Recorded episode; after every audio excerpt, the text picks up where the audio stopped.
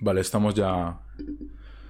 Estamos ya ready. Bueno, para todos los que nos estéis viendo y los que nos estéis escuchando en, en diferido, esto se llama Sanz y Delgado Podcast. Se trata de un proyecto que, que hemos decidido hacer Carlos Sanz y yo, Santiago Delgado, en el que vamos a tener charlas. eh, eh, bueno, Con Carlos, diferente gente. con diferentes personas, con invitados, Sí.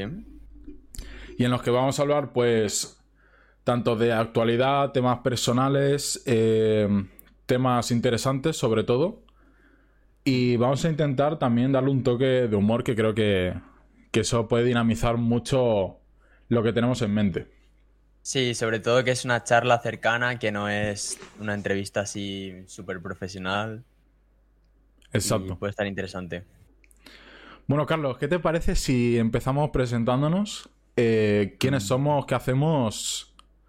Y demás. Si quieres, comienza tú. Vale, pues yo soy Carlos, Carlos A, tengo 18 años y bueno, básicamente mi- eh, estoy estudiando comunicación audiovisual en, en la Universidad Francisco Vitoria y nada, pues me dedico también a nadar un poco y, nada, pues ese soy yo.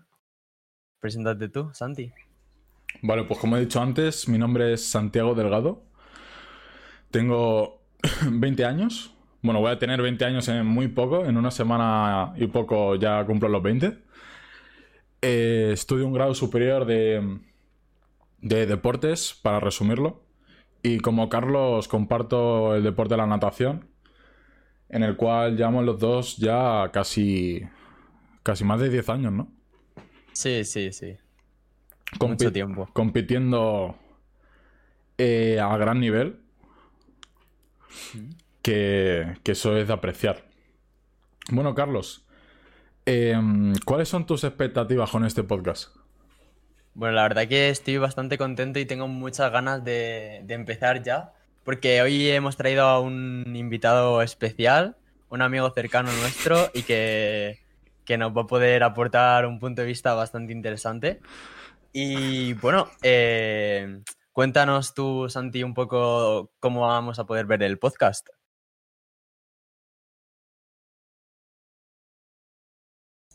Vale. El podcast eh, se va a streamear siempre en Twitch, en mi canal. Intentaremos que sea un día. eh, un día fijo en la semana. Pero debido a que los horarios de Carlos y míos pueden variar, eh, vamos a ir cambiando de, de día si fuera necesario. Se va a streamear en Twitch y se va a subir eh, a YouTube.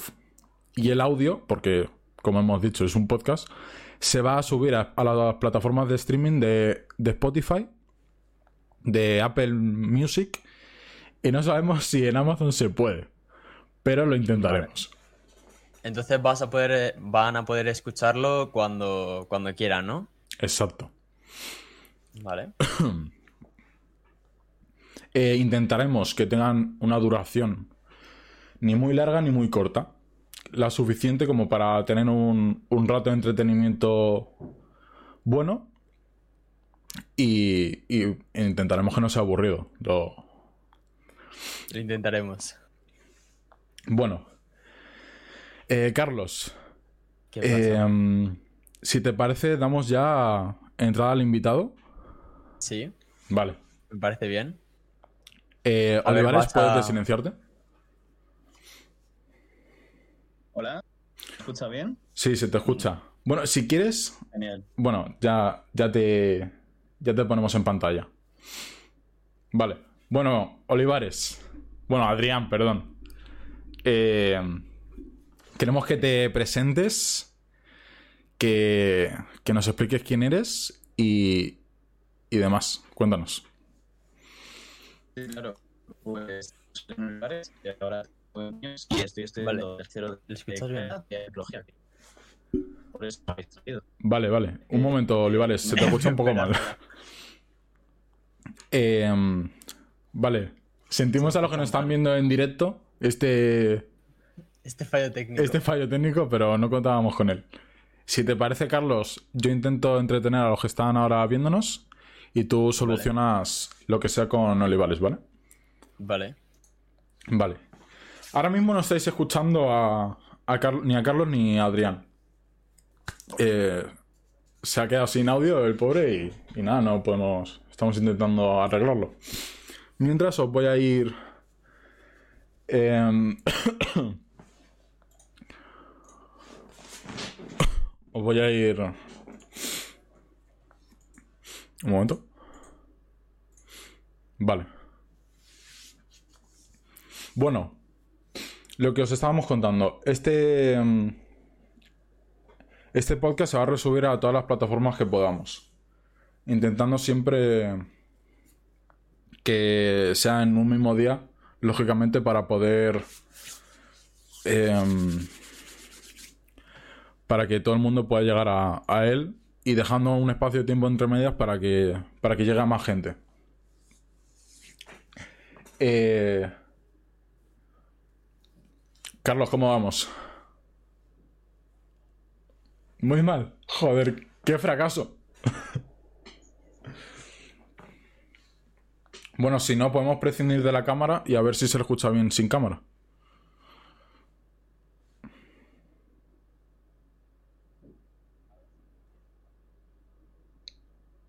Vale. Bueno, pues a ver, eh, Ya Adrián, escuchamos a puedes Olivares. presentarte. ¿O no? Olivares, por favor. Olivares, quítate la cámara a ver si es por eso. Adrián, coño. Bueno, es que para los que nos están viendo y no tengan ni idea de por qué digo Adrián y Olivares todo el rato, es porque, como os he dicho antes, él se llama Adrián Olivares. Y prefiere que le llamen Adrián, pero en natación siempre le hemos llamado Olivares. Entonces, pues estamos intentando los de natación eh, migrar al nombre de Adrián en vez de quedarnos con el de Olivares. ¿Cómo estás, Adrián? ¿Se te se, se solucionan los problemas o qué? No sé si deberíais oírme, creo. Creo que ya debería ir todo bien. Vale. Te escuchamos Creo y te vemos. Vale. bueno. Pues nada, si ves que va todo bien, seguimos. Seguimos, Sí, seguimos. preséntate Vale, preséntate. Sí. Venga, si se me corta o algo, me avisáis. Vale. Eh, pues nada, yo soy Adrián Olivares y tengo 20 años ahora y estoy estudiando tercero de carrera de arqueología, que es por eso por lo que me habéis traído, creo. Y, y nada, por las tardes pues eh, también hago natación, igual que vosotros, y, y poco más. Eh, la verdad es que como es la- el primer podcast que hacéis y demás, me halaga bastante que hayáis pensado en mí para, para iniciarle el proyecto y tal. Está muy bien. Y nosotros estamos encantados de tenerte, Olivares. Adrián, joder, tío. Me alegro. Nah, no te preocupes por, por el nombre, tú llámame como te salga. Bueno, Adrián. eh, te hemos traído efectivamente por, por el tema de, de la arqueología. Consideramos que puede ser un tema interesante para, para un cierto grupo de personas y queremos que nos expliques qué es, qué es la arqueología. Pues sí que es verdad que la arqueología suele parecer interesante a muchísima gente, pero la mayoría de, de esas personas suelen tener una imagen de la arqueología que no es la correcta o la, la real, porque nosotros siempre hemos visto películas tipo Indiana Jones o juegos, videojuegos de Uncharted o Lara Croft que muestran la arqueología desde una perspectiva mucho más aventurera y, casi como eh, favoreciendo al expolio de los materiales, como hacen en, en todas esas películas, eh, y no tanto al estudio arqueológico en sí. Entonces, eh, cuando entré a la carrera me di cuenta de eso y de que era completamente diferente, diferente a como me lo había imaginado. Realmente, a mí me gusta definir la arqueología como la ciencia que estudia los, las sociedades pasadas mediante los restos materiales. Y estos restos materiales suelen ser o estructuras o la basura que, que dejan, literalmente. Entonces, eh, somos una especie de, de basureros del pasado que, que estudian esa basura, esos restos materiales y tratan de recomponer las sociedades pasadas mediante ellos. Mm, vale, interesante. Y una pregunta. Eh, ¿Hasta qué punto, eh, viendo restos pasados eh, se puede em, más o menos saber la manera de, pensar que tenían las personas de la, de la antigüedad.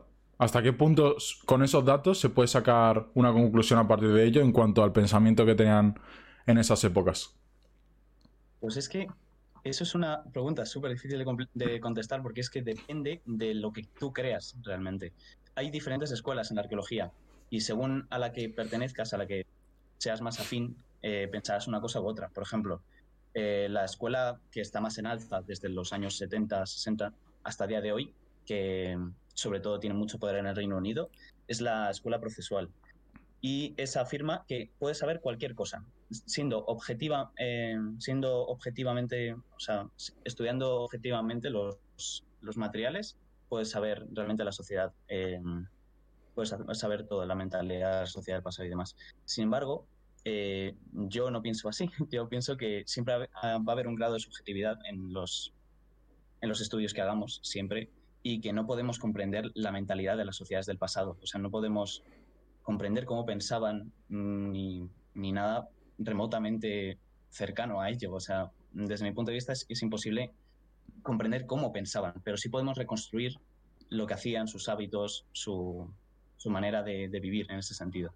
Y no te imaginas hasta qué punto, solo con los restos materiales, podemos averiguar todo eso, usando no solo los métodos básicos que quizá conozcamos todos de la excavación y demás, encontrando materiales y todo eso, sino incluso métodos arqueométricos que mezclan un montonazo de ciencias, de sobre todo más las ciencias naturales, las ciencias puras, y que eh, valiéndonos de ellos podemos averiguar lo que comían, eh, qué temperatura hacía en su ambiente, qué animales había en su entorno hace pues 10.000 años o incluso 200.000 años o lo- los años que haga falta de retroceder en el pasado y demás. Realmente os sorprendería hasta qué punto se, pueden saber eh, algunas cosas.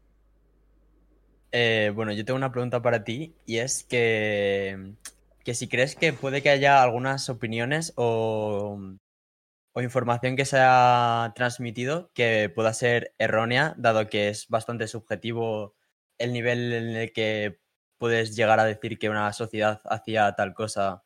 No sé si me entiendes. Sí. Es que al fin y al cabo la arqueología es una ciencia, como cualquier otra, y la ciencia se basa en el método científico que trata de ser refutado completamente. Para avanzar la ciencia tiene que fallar todo el rato, no sé cómo explicarlo. Es como eh, para avanzar en una investigación, cuando tú publicas una investigación, deberías, como buen científico, estar deseando al que, al que alguien te la refute, te diga que está mal, para poder ir avanzando poco a poco. Entonces sí, con, continuamente se publican un montón de, información que quizá en este momento se crea como verdadera, pero que en un futuro descubramos que no era así.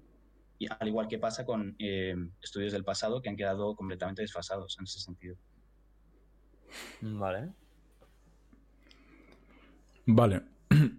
También te hemos traído aquí porque tienes un proyecto entre manos, que es el del el Festival de Arqueología, si no estoy en lo incorrecto. Sí, de cine arqueológico, así es. Eh, queremos que nos cuentes eh, de qué trata este proyecto, qué papel formas parte y el porqué de, de, del proyecto en sí. Pues mira, eh, yo formo parte de una asociación eh, científico-cultural que se llama Zamora Protohistórica, que, como su nombre indica, sobre todo se centra en lo, los estudios de la protohistoria en la zona de Zamora, en general en el norte, en el norte peninsular. Eh, entonces, esta asociación tiene un apartado que lo lleva haciendo anualmente desde hace cuatro o cinco años, menos 2020, que por eh, el virus y tal no se pudo hacer pero eh, sí que se ha hecho estos últimos años y es un festival de cine arqueológico que se llama eh, así, Festival de Cine Arqueológico de Castilla y León.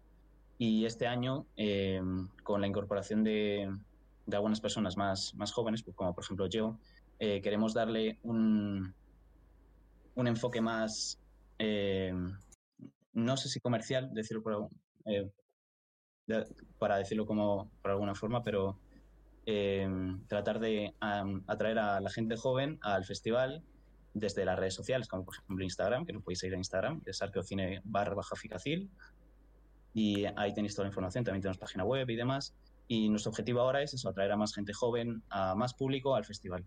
No solo a, a que lo vean, sino que participen en ello, que manden sus vídeos. eh, se pueden mandar tanto cortos como documentales. Los cortos son de menos de 30 minutos y los documentales de más de 30 minutos eh, sobre arqueología.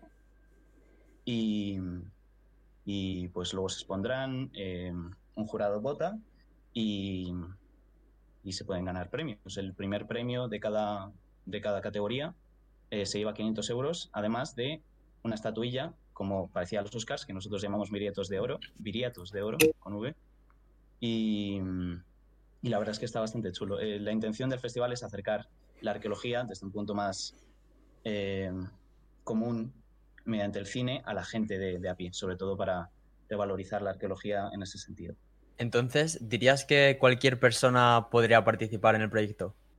Claro, o sea, eh, durante todos estos años hemos tenido tanto cortos como documentales de muchísimo presupuesto, con un montón de, de recursos y demás, ta- como un corto o un documental rodado con una cámara de un móvil, sin más, explicando, por ejemplo, a cualquier persona eh, su excavación, lo que ha estado haciendo, lo que han descubierto, desde un punto de vista más eh, de cara al público, y eso también tiene muchísimas posibilidades de ganar. Mm, Vale. Olivares, ¿estás? Se le ha rayado, yo creo. Mierda. Bueno, aprovechamos este, este fallo técnico para agradecer suscripciones. Y es que Diegox11 barra baja se ha suscrito con el Prime. Muchísimas gracias por, esa, por ese apoyo al, al proyecto y te lo agradecemos un montón, tanto Carlos como yo. Si quieres, te puedes ir suscribiendo al canal de YouTube que se llama Sanz and Show, donde resubiremos esto por si quieres vértelo entero otra vez o por si te pierdes uno de los capítulos, poder verlo en, en diferido al día siguiente. Claro, podrías pasar el, el link del canal por, Podrías. por el stream. Sí, sí. Lo voy a pasar. Yo me encargo, Santi. ¿Te encargas tú? Por eso, eh, Sí. a cualquier Oli, Olivares. Olivares sigue hablando, ¿eh? Sí, Olivares. Ol- Olivares sigue en su línea. sí. No, no le, le hemos perdido. No le tenemos, ¿eh?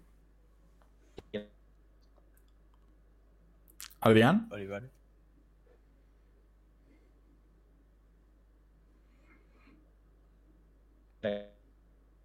Uf, Nada, ¿eh? Horrible. se sale. de la- ¿Vale? Se te ve. Sí, se me ve mal, la verdad. Me podrías quitar, la verdad. A ver. No, no, se te ve en la, en la del invitado. ¿Vale, Oliva- ¿Adrián? Vale, estoy. ¿Vale? Hola. Vale, te- volvemos. Ok. Vale, Olivares, yo, tengo, yo tenía una pregunta para ti, que la estaba pensando. Vale, pero espera, eh, ¿se ha terminado de oír lo que estaba contando? del- No, no, cuéntalo otra vez. Vale, cuéntalo, cuéntalo, sí. Vale, no sé por dónde iba, no sé por dónde me quedaba. Si no, si no, te hago la pregunta. Vale, hazle la pregunta. Vale, Olivares. He escuchado antes que has dicho que en el concurso hay un jurado. Quería saber si el jurado es autoridad del, del ámbito de la, de la arqueología. Eh, intentamos que haya de todo un poco, no solo de la arqueología, sino también gente que, que conozca sobre cine y sobre montaje de vídeo, de, de edición y demás, para que sea todo un poco equilibrado. Eh, además de ser parte del jurado, eh, algunos miembros de Zamora Protohistórica, también normalmente intentamos traer a gente un poco más reconocida, eh, quizá algún famoso de, cierto renombre que pueda atraer a más gente al festival. Em, y también prometerle pues formar parte del jurado para que tenga más, más eh, participación en el festival y eso. Pero sí, en general, todos los que forman el jurado pues eh, conocen mucho sobre arqueología y también sobre, sobre vídeos y cine y demás. ¿Y cuáles son los criterios de, de evaluación de, de los cortos? Pues de hecho hay bastantes. Eh, ahora mismo no recuerdo todos, pero se eh, se puntúa del 1 al 10 tanto la calidad del vídeo como su originalidad, como el contenido en sí, si la información es clara y demás, y aspectos no tan relacionados con la arqueología, sino también, pues eso, como ya he dicho, con, con la calidad del vídeo. Vale, entonces, eh, una persona, por ejemplo, como yo, que no tiene ni idea de arqueología, si ahora mismo estaría interesada, se interesa en el proyecto y quiere investigar un poco en el tema de la arqueología, ¿qué consejo le darías para poder empezar? Leer muchísimo y buscar un montón de información por un montón de, no solo de libros, sino de otras plataformas, eh, quizá incluso streamers de Twitch que, que hablan de arqueología, incluso un montón de canales de YouTube y demás, pero sobre todo la clave es leer un montón, informarte de lo que te interese y poco a poco ir sabiendo más cosas. Eh, y desde luego cualquiera en el, o sea, cualquiera puede participar en el festival, sepa más o menos de arqueología, solo tiene que interesarse por, por ello, eh, tener un tema, decidir grabarlo y ponerle interés y, y poco más, la verdad. Y todos tienen muchísimas probabilidades de, de ganar incluso. Vale, y a la hora de seguir el, el proyecto como, como público, eh, ¿cómo, cómo está gestionado eso? Pues mira, el- la final del festival, el festival en sí dura tres días y se lleva a cabo, siempre se ha llevado a cabo en el Teatro Principal de Zamora, que de hecho es, es un edificio muy bonito, muy chulo. Eh, y tenemos la suerte de que el ayuntamiento y el teatro nos dejan eh, usar ese recinto, pero además, aparte de, de ser ahí presencial, este año eh, lo retransmitiremos, lo intentaremos retransmitir por YouTube, por Twitch, eh, colgaremos un montón de cosas por Instagram, Twitter y demás. Le queremos dar, como he dicho antes, más bombo a las redes sociales para atraer a más gente. Y no solo esos tres días eh, tenemos el festival, el festival está abierto desde, mm, desde como nueve meses antes de, de realizarse el festival presencial. Subimos un montón de cosas, pues eso, a las redes sociales, cada uno puede participar, ir mandando sus cortos documentales y demás, ser parte de- del festival durante estos meses. Vale, tengo una pregunta para ti. Y quiero que me la contestes con toda la sinceridad del mundo. Vale. ¿Consideras que a día de hoy, 13 de marzo de 2021, la arqueología es una ciencia poco valorada? Eh, antes era aún incluso menos valorada. Eh, y ahora, como la arqueología es una ciencia social, una de las cosas que, te- que tenemos que pensar los investigadores, los arqueólogos o arqueólogas cuando realizamos una investigación es ¿para qué va a servir a la sociedad esto que estoy haciendo, esto que estoy investigando? ¿Para qué va a servir? ¿Qué es lo que voy a dar a la sociedad? Eso es una de las cosas más importantes que debemos pensar eh, los arqueólogos y arqueólogas del mundo realmente. Por eso, por la ciencia social. Y de esa forma hemos conseguido que sea una ciencia que cada vez se valore más, por suerte. Entiendo. Sinceramente, sí. Y supongo que... eh, bueno, no lo supongo. ¿Cuándo supiste que tú querías estudiar arqueología? Pues realmente yo desde pequeño siempre he dicho que quería estudiar arqueología y no he tenido ninguna otra profesión en mente que no fuese arqueología, siempre. Eh, por todos los libros que podía leer de mitología, eh, sobre todo las películas, el cine, como os he dicho antes de Indiana Jones, que deforman la arqueología muchísimo, pero que, que aún así ha ayudado a muchísima gente a entrar, a interesarse en el mundo de la arqueología, de la historia y, y demás. Y de esa forma es como, como quise ser arqueólogo. Eh, ¿y qué crees que hubieses estudiado si esa carrera no existiese? algo relacionado con ella, seguro. Historia, quizá cultura clásica, algo relacionado con, con griego y latín, quizá con traducción de, de griego y latín, que Sí. es una cosa que me gusta mucho, gracias sobre todo a una profesora que tenía en bachillerato, que era buenísima y nos enseñó un montón de cosas de, de ese estilo. Y sea- supongo que eso, Que dirías que algo relacionado con la historia en general. sin duda. Porque la arqueología tiene un componente grande de historia también. Sí, De hecho, Y- casi, casi que se basa en eso, ¿no? y a muchos no nos gusta, porque al fin y al cabo la, la historia, por muy interesante que sea, es bastante complicado de estudiar. Bueno, como otras carreras, supongo, pero Es Eh, densa. siempre es un temario muy, muy denso que, que hay que estudiar mucho y nuestra carrera se basa, tiene muchísimas asignaturas de historia. Por ejemplo, el semestre pasado tuve tres, historia medieval, historia contemporánea e historia moderna. Entonces, es bastante complicado. Bueno, para habrá personas que estén viendo esto que no tengan ni idea de lo que quieran hacer en un futuro eh, con sus vidas. Sobre todo gente que ahora mismo esté en bachillerato o en la ESO, eh, no sabrán qué hacer. Si tú tuvieras que vender la arqueología, ¿qué, sería, ¿qué serían los cinco puntos que tuvieras que decirle a una persona para estudiar arqueología? Si quiero convencerles para que estudien arqueología. Exacto, dime cinco, cinco ítems, cinco tips o lo que sea, que hagan que una, que una persona eh, le interese la arqueología, quiera estudiar arqueología en la universidad. Pues el motivo principal es que yo tengo muchísima curiosidad por saber cómo los humanos, desde, desde los comienzos de la evolución humana hasta ahora, han, por qué han hecho las cosas que, han hecho a lo largo de la historia. Quiero saber qué es lo que ha hecho el ser humano y, tratar de comprender por qué lo han hecho. Eh, y ese es, un motivo que pues, me, me motivó mucho a mí en, a la hora de elegir arqueología y seguro que a muchísima gente también que tiene mucha curiosidad por el estilo. Eh, también porque es una carrera muy divertida realmente aunque pueda ser difícil y tediosa de vez en cuando, porque todas las carreras exigen esfuerzo, eh, al fin y al cabo, eh, es una carrera muy divertida y tiene muchísimas asignaturas que deberían de ser bastante prácticas, ahora quizá no tanto por la situación actual, pero realmente es muy divertido. Y otro motivo es que el ser arqueólogo te exige siempre eh, tener que viajar seguramente a muchísimos lugares, no solo de España, sino del mundo, eh, para buscar trabajo en excavaciones, eh, en cualquier parte. Y viajar y conocer gente es una de las cosas que, que es muy fácil hacer si, tra si trabajas de arqueólogo. Mm, vale, yo tengo una pregunta que quería, pregun que quería decirte y, y quería saber tu opinión sobre sobre cuáles son los límites o si hay límites éticos a la hora de, de excavar en un sitio.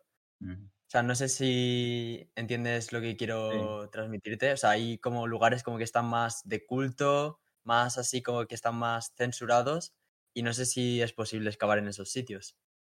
Eh, realmente sí hay bastante, suele haber bastante controversia con, con ciertos casos sobre, sobre ese tipo de, de cosas, con, con, la ética de si es ético o no excavar en cierto lugar determinado, eh, exhumar un, unos huesos de, de, un cementerio para investigarlos y demás.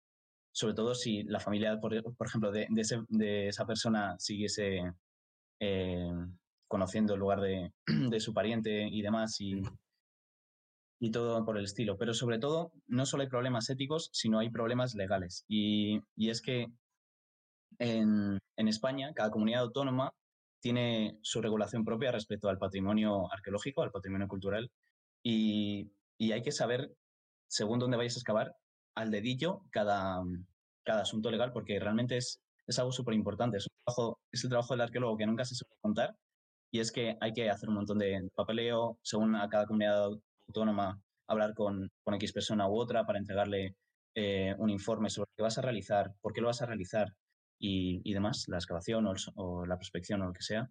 Y siempre hay bastantes trabas eh, sobre eso. Vale, pero yo quiero que te, que te mojes un poco y me digas que, cuál es tu opinión sobre, sobre esas eh, prohibiciones éticas, por así decirlo, eh, a la hora de excavar.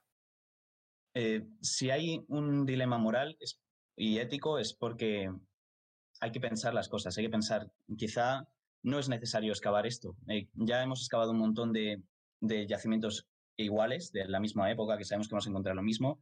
Quizá no deberíamos de, de excavar ese yacimiento, no solo por lo que estás arrebatando cuando excavas, porque, por ejemplo, siempre que se excava un yacimiento lo que sea, se destruye.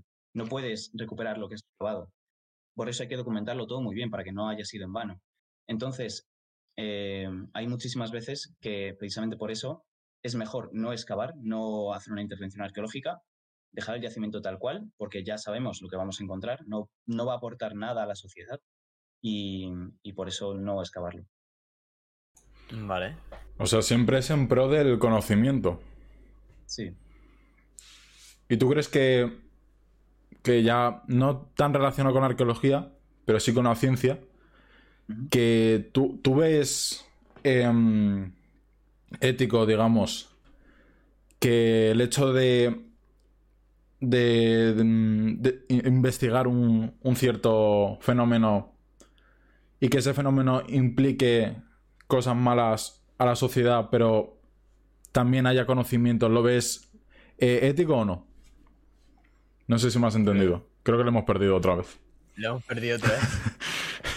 Bueno, vamos a leer el chat mientras que Olivares consigue volver. Eh, hola amigos, hola. Buenas M Gallego M y Lomana 86. Muchas gracias por pasaros. Eh, espero que, se- que os esté gustando el podcast. Mana 86 ha sido expulsado. Ah, no. La has expulsado tú, Alex. Sí, sí, he expulsado. Vale, vale.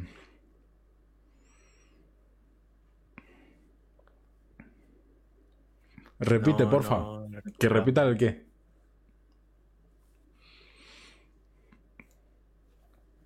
Que repitamos el qué. No sé. Ético es toda acción encaminada a preservar la vida del grupo. Bueno, pero eso no tiene nada que ver con lo que hemos preguntado, ¿no? Bueno, pero está relacionado de alguna manera. Mierda, se ha salido. Vale, creo que ya estoy de vuelta. Vale. Perdón. Eh, te repito la pregunta. Eh, por los- para Sí. las personas que no estuvieran antes. Te estaba preguntando si el hecho de investigar, investigar algo, ya sea arqueológico o no arqueológico, que implique para la sociedad algo negativo, ¿tú ves ético eh, investigar algo así? O, o, bueno, más bien desvelarlo a la humanidad. Algo que, que pudiese cambiar su comportamiento o manera de pensar eh, debido a, ese, a, esa a, ese- a esa investigación. Bueno, se nos ha perdido otra vez el Olivares, creo. Se nos ha perdido. Eh, yo estoy aquí. Ah, vale, ¿me has escuchado? Sí, pero no se le ve.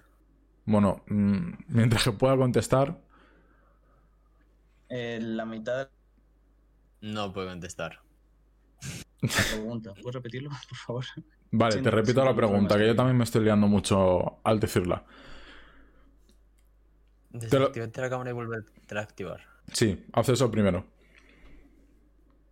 Vale, venga.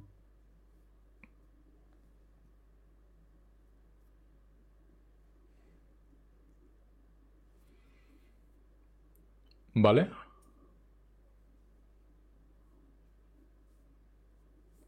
¿Puedes hablar? No tiene pinta. Si no, quítate la cámara y. y Ahora, habla. ahora, ahora. A ver. No, no, no. Sí, hola. Hola. ¿Me escuchas?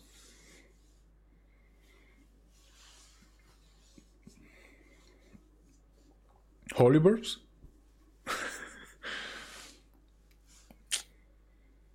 Problemas. Buah, no contábamos con esto, ¿eh, Carlos? No contábamos con esto. Pero bueno, Santi, ¿qué te está pareciendo hasta ahora la, la charla? Pues la verdad que me está. Eh, me está dando respuestas a preguntas que, que tenía desde hace tiempo. Porque siempre he sabido que Adrián eh, estudió arqueología, pero nunca he sabido Nunca nos hemos puesto a preguntarle Claro. realmente. de qué se trata y, y qué implica. Y yo creo que lo está haciendo genial en la manera como lo está expresando. Y nos está quedando una idea clara de, de lo que es la arqueología. Sí, a mí me parece lo mismo. ¿Vale? A ver si tenemos suerte y le... ¿Adrián? Hola, ya debería de... Creo. Vale. Estamos contigo. Vale, genial. Te repito la pregunta. Voy a intentar no rayarme. Te estaba preguntando. Estábamos hablando antes de si es ético hacer excavaciones en ciertos lugares.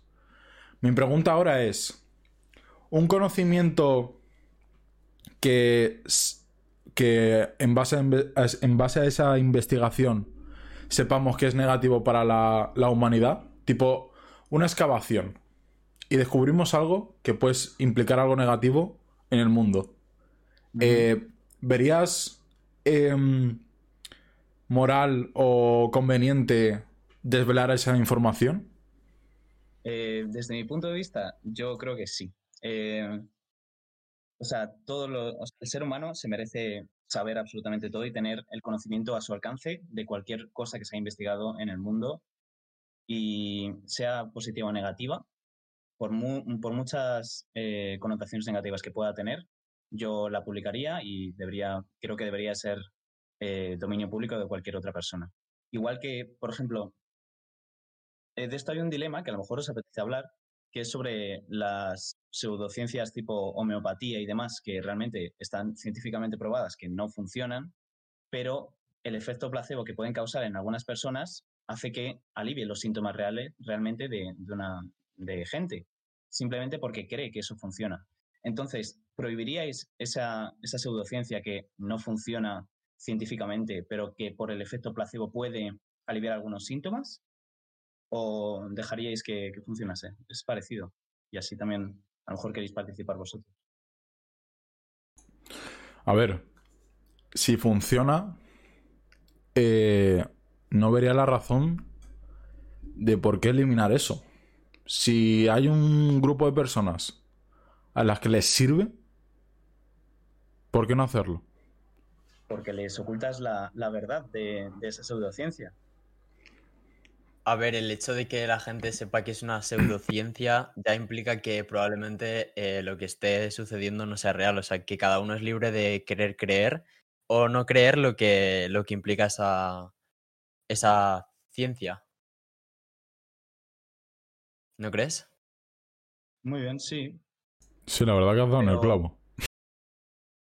Quizá tenga algún peligro porque eh, puede funcionar con algunos, yo qué sé, eh, enfermedades menores como dolores de cabeza o, algo por el estilo, pero hay gente que en vez de recurrir a un médico cuando tiene enfermedades más difíciles como un cáncer o lo que sea, deciden ir al, homeópata y, por mucho efecto placebo que tenga, es muy complicado que eso se le cure. Y hay muchísimas personas que renuncian a, la sanidad real, a la científica, por, por recurrir a esos métodos. Ya, pero yo creo que ya entra un poco la ética de la persona que trata al paciente, por así decirlo.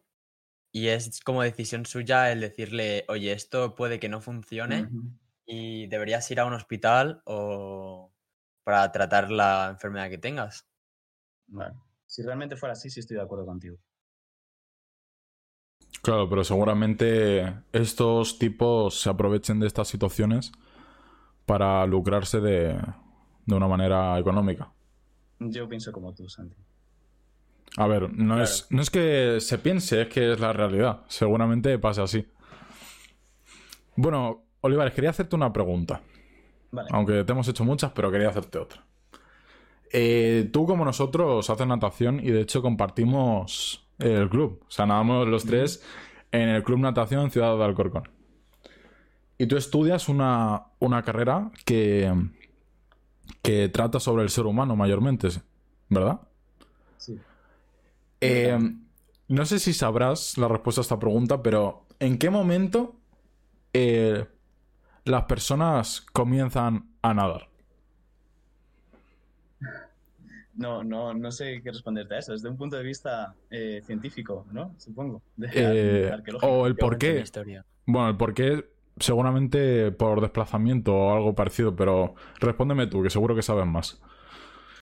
Eh, a nadar como tal no, no sabré qué responderte, pero eh, el ser humano ha estado siempre muy relacionado con el agua y con, el mar, sobre todo en la época clásica eh, con el mar Mediterráneo, que es cuando,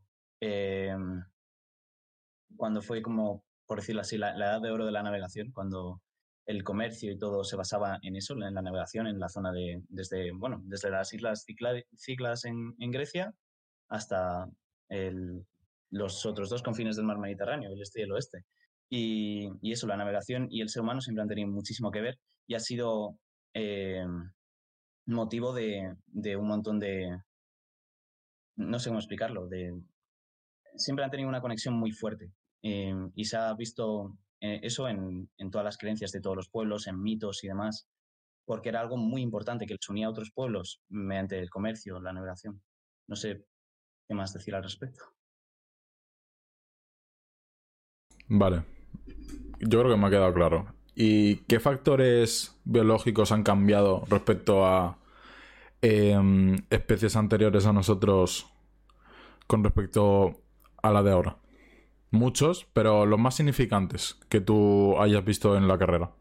Pues, a ver, el ser humano, bueno, el, el primer homínido, si no lo digo mal, que es posible que me equivoque, eh, apareció en chat hace 7,2 millones de años y desde ahí la evolución ha, ido tomando forma cada vez, o sea, eh, y durante estos 7 millones de años, por supuesto, mucho antes con, con, otras especies, han evolucionado hasta lo que somos ahora. Y realmente sí, ha habido muchísimos cambios. De hecho, ha habido algunas ramas de nuestra evolución que se han separado a la nuestra de un, de un pariente común, se han separado. Nosotros hemos seguido un camino y ellos otro y han, acabado extinguiéndose. Por ejemplo, es el caso de los parántropos, que vienen de nuestro mismo eh, antepasado común y ellos tenían la mandíbula muy, muy desarrollada, hiper desarrollada, eh, para sobre todo la, su alimentación. Tenían una, una, mordida muy fuerte. Y una de las cosas que más ha evolucionado ha sido la, la altura en, en, este caso. Porque cada vez, desde los primeros Australopithecus, por ejemplo, que medían a lo mejor 1,20 hasta día de hoy, ha habido muchísima evolución al respecto. Eh, la especie que más cerca nos toca son los neandertales, que convivieron con los Homo sapiens, con nosotros. Eh, y de hecho se extinguieron más o menos en la última glaciación. Y hay gente, o sea, bueno, de hecho todos, eh, en principio, tenemos ADN neandertal. Precisamente por eso, porque convivieron los Homo sapiens y los neandertales y tuvieron e-, esa, esa unión. Y algunos rasgos neandertales que no tenemos nosotros tan eh, pronunciados es que los neandertales tenían muchísima más frente, no tenían mentón eh, y seguramente tuviesen más pelo, aunque eso no se puede saber a ciencia cierta. Es interesante todo lo que nos estás contando. Eh, eh, Carlos, ¿le quieres hablar tú o le hago yo otra pregunta? Bueno, puedes hacerle tú una otra pregunta. Vale. Pero antes, te, bueno, voy a preguntar yo una cosa. Vale, pero y si es... me dejáis un segundo, eh, para que explique una cosa más. Que... Vale, sí, explícalo, explícalo. Vale. Eh, aún así, todo el tema de la evolución humana eh, no entra dentro del todo de, la arqueología. Realmente es algo que estudia más la, gente que, es paleo. ay, perdón. paleontóloga, que es. lo siento, perdona. Eh, los paleontólogos y paleontólogas eh, investigan eh, los seres vivos antiguos que ha habido en el pasado. Y en eso se entra la evolución humana. Los paleoantropólogos estudian la evolución humana y todos los, los homínidos que han, que han existido hasta llegar a nuestros días. La arqueología, en principio, solo contempla las sociedades del Homo sapiens. Mm, vale. Así que tampoco soy mucho, muy experto en ello. Vale. Bueno, eh, yo te quería preguntar, eh, tú estás estudiando ahora en la universidad, ¿verdad? ¿Mm? Sí. ¿Estás en qué año de carrera? En el tercer curso. Así ¿En que tercer ya el año que viene debería terminar, si me, se me da bien. Vale. Eh, a la hora de tener una salida profesional, ¿en qué, ¿a qué ámbito de la arqueología te gustaría dedicarte? ¿Qué puesto de trabajo sería tu puesto de trabajo ideal? Eh, lo ideal sería ser arqueólogo, tener un montón de excavaciones a las que poder eh, recurrir todos los meses del año y, y, sobre todo me gustaría centrarme en la arqueología subacuática, que de hecho tiene bastante relación con la natación precisamente por el deporte que practico desde que tengo tres años y con vosotros en estos últimos diez años en el club. Y por eso, como siempre he tenido esa conexión con el agua tan fuerte, me gustaría trabajar en arqueología subacuática, porque además es algo que no, no se ha estudiado mucho, no, se ha, no ha sido tan importante en, en, la arqueología y creo que aún tiene muchísimo futuro. Y, y demás. Eh, sin embargo, eso es a veces demasiado utópico. Y yeah. trabajar de arqueólogo exige mucha dedicación y tener normalmente bastante poca compensación económica. Normalmente hay que viajar eh, mucho a otros países para buscar trabajo y demás. Eh, otras salidas que puede tener la arqueología es, por ejemplo, trabajar en un museo, que a mí eso me gustaría muchísimo también, trabajar en un museo, ya sea de guía por el museo o eh, formar parte de la gente que, que, organiza las exposiciones y demás, ese tipo de cosas. Entonces, el ámbito de educación lo descartarías. También es otra posibilidad muy que hay que tener en cuenta, desde luego. Sí, sí, tienes razón. Pero tus preferencias son primero arqueología subacuática, luego algún museo y luego educación. Eh, sí, quizá en ese orden, sí, diría que sí. Vale. Pero educación Y- en la universidad. Sí, o en el instituto. Lo que pasa es que en el instituto sería de forma más general y quizá en la universidad podría eh, enseñar cuando alcance los conocimientos necesarios, que ahora mismo obviamente carezco de ellos, eh, a la gente para tratar de formar a, a personas en el mundo de la arqueología y, y tratar de, de que les interese tanto como a mí me interesa. ¿Y tú piensas que en la secundaria em, los alumnos ya de por sí no tienen interés en- mucho en, ninguna asignatura? ¿Tú crees que tendrían, que conseguirías hacer que se interesasen en, en la, en la arqueología? Quizás sea yo demasiado ingenuo, pero yo creo que sí. O sea, creo que la arqueología tiene algo que, que atrae a muchísimas personas y por eso se han hecho, pues eso, tantas películas, tantos libros, tantas eh, obras de arte relacionadas con ello, porque es algo que, que interesa muchísimo al ser humano. Es, eh, te da muchísimas respuestas y también provoca que tengas aún muchas más preguntas por resolver. Al final es como un ciclo vicioso que lo único que provoca es que quieras aprender más y más sobre el ser humano, sobre todas las sociedades del pasado, de, de cualquier época y de cualquier parte del mundo. Y eso incluye, a día de hoy, las sociedades del presente. Realmente, la arqueología también estudia la sociedad de ayer. Por ejemplo, o sea, tú puedes tirar una lata y, al campo y se puede hacer de eso un estudio hoy, a día de hoy. La arqueología contemporánea trata esos temas, sobre todo la arqueología contemporánea está muy en alza con los estudios de las guerras mundiales, de la guerra civil en España y demás. Vale. Así que toca todos los campos que puede interesar a cualquier persona. Hmm. Perfecto. ¿Y cómo ha sido tu vida universitaria con respecto a tu vida deportiva?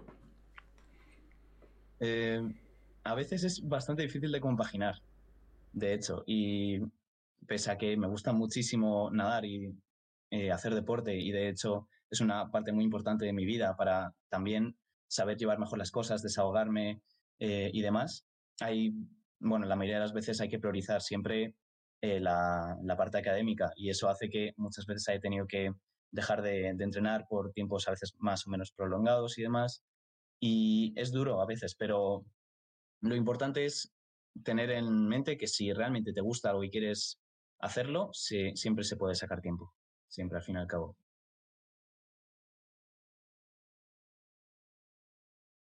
Mm, Vale.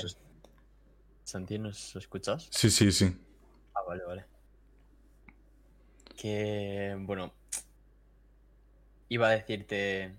Es que antes has dicho una cosa bastante que me ha llamado bastante la atención, que es a- que te molaría dedicarte a la, arquite- la arqueología subacuática. Eh, a la hora de realizar una, excava- o sea, una excavación, eh, una in- no sé cómo se llaman, se llaman Sí, excavaciones. excavación. Sí, intervención arqueológica. Sí. ¿Vale?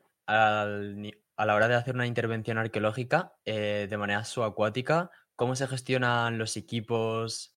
No sé, cuéntanos un poco. Pues yo la verdad es que todavía no, no tengo mucho conocimiento sobre ello, porque de hecho nunca he estado en una excavación de arqueología subacuática. Iba a estar el verano anterior, pero no, no pudo ser por todo el tema este. Eh, y es muy posible que vaya de nuevo este verano a intentar ir a esa excavación, que de hecho es en Mazarrón, en Murcia, y ahí es donde ahí están, bueno, los, los restos más importantes de, de, de barcos fenicios y demás, de pecios, de- o sea, son algo súper interesante. Y Sí. sobre lo de cómo se, se gestiona la excavación y tal, pues eso, la verdad es que espero aprenderlo este verano. Lo que, sé, lo que sí sé es que son aún mucho más caras que, que las excavaciones comunes, por supuesto. Y que, mm, por ejemplo, en mi caso, necesito tener el, el curso de buceo y tengo que tenerlo vigente siempre que quiera eh, hacer una excavación en arqueología subacuática y demás. ¿Y ya te has sacado el, el curso de buceo? Eh, Eh, pretendo sacármelo este verano, es mi intención al menos. Bueno, O sea, pero lo eres socorrista. Lo vas a apurar un poco hasta el final. Mi intención para este verano es eh, trabajar de socorrista, que por si alguien no, no lo sabe, eh, eh, soy socorrista también. Y eh, tratar de, de sacarme el, el título de buceo para participar en la excavación subacuática y aprender un montón sobre, sobre ese mundo. Es- me quiero volcar completamente a eso ahora.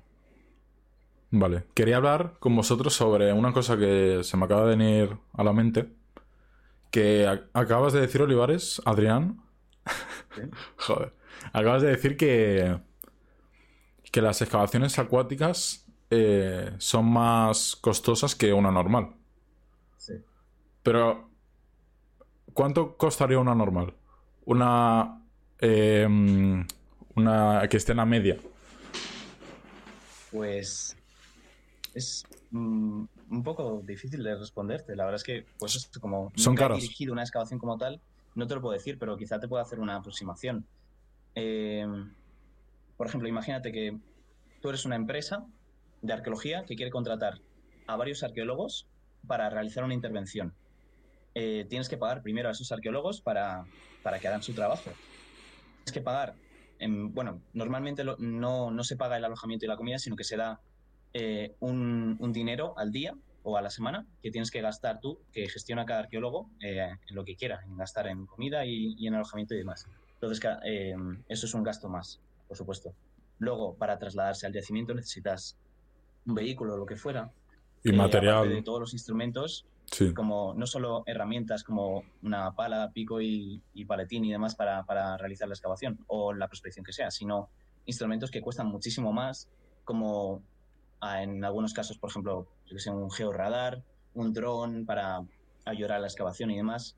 Al final son gastos que, que, o sea, son bastantes. Y si a eso le sumas el equipo de buceo y demás, ¿Y hasta qué punto vale la pena todos este, todo este gasto por únicamente el conocer? Que no estoy. Santi, ¿tú que- le pones precio a la verdad? No, no, yo no le estoy. Yo no estoy posicionándome. Hago una estás pregunta. poniendo precio a la verdad. No, no, yo me posiciono. O sea, yo no me estoy posicionando. Que no, que no. A mí me ha sonado esa pregunta un poco escéptico. ¿eh? O sea, he de decir que. desde mi punto de Dejarme que me exprese. Completamente. O sea, vale la pena completamente. Vale, gastar. vale, vale. Por eso que que yo quería saber tu opinión, pero yo no me estaba posicionando. Yo opino igual que tú. Vale, Pero vale, quería saber vale. que si tú, hasta qué punto vale la pena el, el, el buscar un conocimiento, el investigar por, hasta qué punto vale la pena, porque no todos piensan como nosotros. Porque al fin y al cabo todo eso tendrá un presupuesto que vendrá de, de, de otros, de otros fondos económicos. Eh, depende. Si la excavación la organiza eh, algo, una empresa pública o el gobierno o demás, sí, pero normalmente no. Normalmente los arqueólogos Es en privado. general son autónomos y, y las empresas igual son privadas y, Hmm, y pagan cada uno las excavaciones y demás. Vale. Y sí es verdad que, o sea, mucha gente puede no pensar igual y está en todo su derecho, por supuesto. Pero desde mi punto de vista, eh, en pos del conocimiento, mm, todo lo que se haga es, es poco, realmente. Pero hay que tener mucho cuidado con eso para también elegir bien los sitios que vale la pena excavar o los que no. Como lo que he dicho antes, eh, de realmente vamos a excavar, vamos a destruir este yacimiento o, vamos a gastar el dinero que conlleva eso y el, tiempo, los días que conlleva destruir el yacimiento para no averiguar nada que valga la, pena para la sociedad. O sea, que, ya, ya hayamos visto en un montón de, de excavaciones, realmente. A eso se le llama arqueología preventiva y es decidir si vale la pena excavar o no, si le vamos a aportar información a la sociedad o no. Hmm, No entiendo. O es- estaría mejor el yacimiento sin ser destruido, sin, sin excavar. Vale. O sea que tú, el conocimiento por delante, ¿no? General, tú el dinero por delante, ¿verdad? No, no, yo he dicho que opino igual que, que Adrián. Yo he hecho la pregunta eh, para saber qué opinaba él, pero no me o sea, estaba posicionando. Cuando, cuando yo quiera hacer una excavación y me faltan 50 euros, te los puedo pedir tranquilamente. Claro, tío. Ah, bueno. Yo te doy 100. Uh, qué bien. Pero claro, se devuelven. Puedes ser patrocinador, claro. Hombre, si, si quieres me hago El patro. podcast. Podemos ser patrocinadores del podcast, Carlos. Claro. Sí. eh, Vale, Madre pues mía. el siguiente, el siguiente podcast ponemos un logo del, del festival, tío. Sí. Me parece bien. Hombre, pues podemos hacerlo revés, ¿no? total. Tenemos- Hay Sois patrocinadores vosotros, vosotros, eh, o sea, nosotros eh, pondríamos vuestro logo, os, os daríamos publicidad en las publicaciones que subamos y demás, en todas las actividades que realicemos. Joder, pues es un buen trato. Se viene colaboración de... Bueno, ya la estamos teniendo, colaboración. Festival de Cine. Arqueológico X San, San Delgado Show. Y de hecho, una cosa, agradezco mucho que me hayáis dado la oportunidad de, de expandir, aunque sea un poco, el, el Festival de Cine Arqueológico de Castilla y León. Que por cierto, no sé si lo he dicho antes, pero es internacional, es Festival Internacional de Cine Arqueológico de Castilla y León. Participa un mundial. de gente, participa muchísima gente de, de cualquier parte del mundo. Hemos tenido siempre bastante acogida en ese sentido. Joder, si es internacional.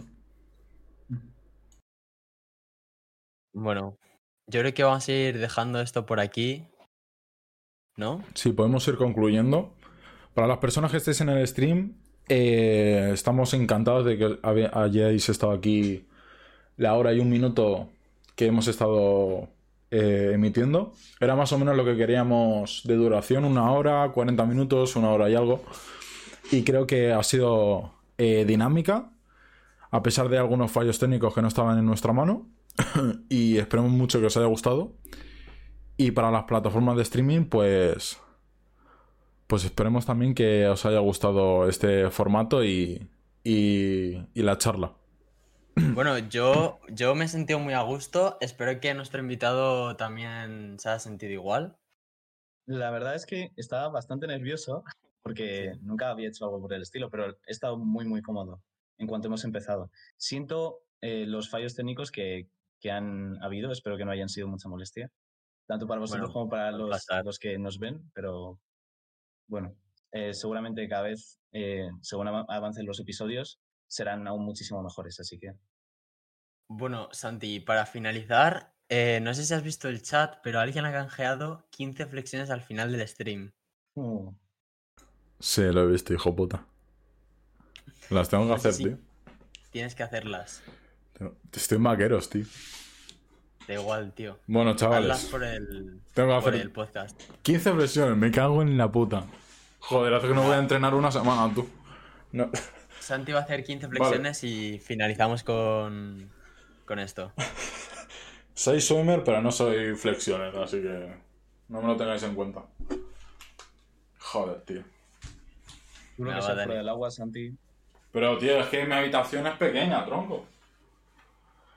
Vale. voy, a, voy a bajar el... O sea, voy a subir el precio de esa mierda.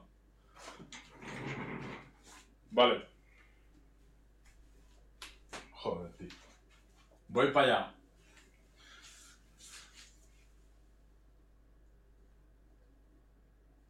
Bueno, vas a reírnos un rato de él, ¿vale?